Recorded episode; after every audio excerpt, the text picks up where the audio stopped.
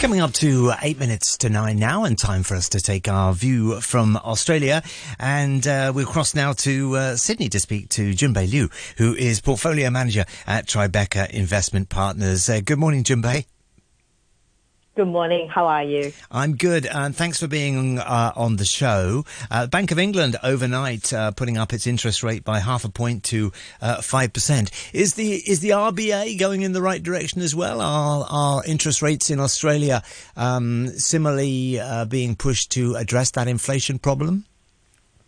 Look, absolutely. I must say that the Bank of England increase, surprise increase of 50 basis point has really surprised many market participants. What that means for RBA is that here in Australia, they will be under more pressure to continue to raise interest rates. Now, the market is expecting another 25 basis point, but the chances are it's very likely we have another 25 basis point raise. Our inflation continues to be very sticky, more or less similar to what happening in UK. It's going to be quite a challenge for the central banks. I think early few weeks ago, we were hoping this, the Fed's pause, though it's a hawkish pause, will provide some relief, but certainly that hope has been dashed. Mortgage rates are under scrutiny by consumers around the world, particularly after that Bank of England rise in the UK. Similarly in Australia, Jun Bei? Look, in Australia, there's actually a bigger problem. We, two years ago, many consumer actually has got on to very cheap fixed interest rate mortgages. Now, these mortgages are now due to expire, sometimes this year. And, at the moment, there's about 60% of those fixed mortgages will roll in the next 12 months. And these consumers will see their interest rate to move from under 2% to over 6%, sometimes 6.5%. Wow. So that's significant pressure for those consumers. That is a big jump, and consumers are going to find that very difficult to deal with, I should imagine. Oh, look, absolutely. Those consumers, they already stopped spending. We are seeing quite an alarming number of retailers already giving a lot of profit warning. They're talking about consumers sort of just becoming very selective in what they spend on. Mortgage, aside from mortgage, the living cost is going higher as well, which is same as around the global consumer. Electricity prices will be up 20% in the next month. And then we've got everything else, food inflation still in the high single digit. It is going to be a very challenging period for consumer here in Australia. Yeah, I mean, we were talking about food prices earlier on, and Andrew Ferris is in London at the moment, and he was saying food prices there have risen noticeably a lot. Sort of holding pattern, I suppose, on food prices in Hong Kong. Things are going up, but not perhaps as crazily as around the world. Is that a similar problem in Australia? Yeah, so Australia food prices has been up in the high single digits, sometimes in the double digits. Now, we have seen some easing in more recent months, but still they're very elevated levels now. We think that will maintain and will continue until really consumer start to really cut back on many things. It's going to be a very persistent problem.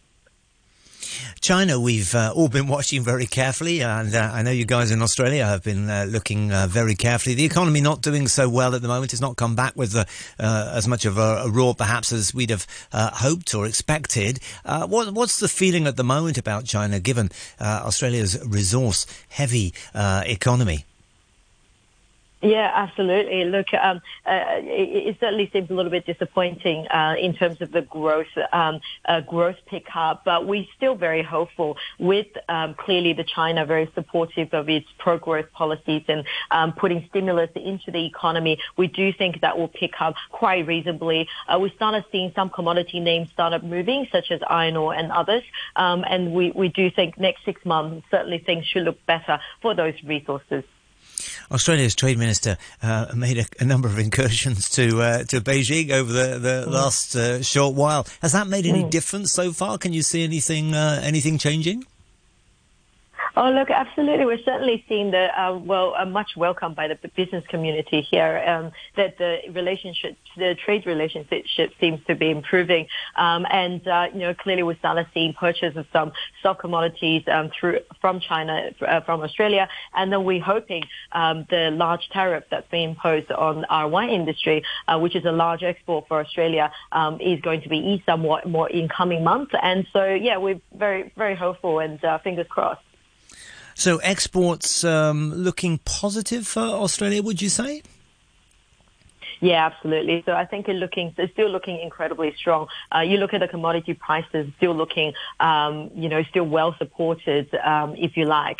And so that does provide a bit of underpin for the Australian economy. It does look like we will have a slowdown, but perhaps not as bad as what some expect.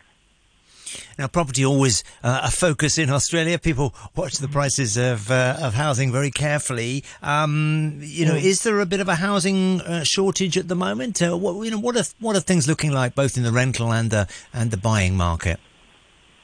Yeah, absolutely. So look, the housing market is actually being incredibly resilient. We saw a bit of dip last 12 months, and then they seem to have stabilised. Now, with another rate increases, surely that will start to slow in terms of housing growth. But what we have seen is because under construction in the housing market has now caused the rental market to grow significantly. Now, rental are now being put through in the high single digits.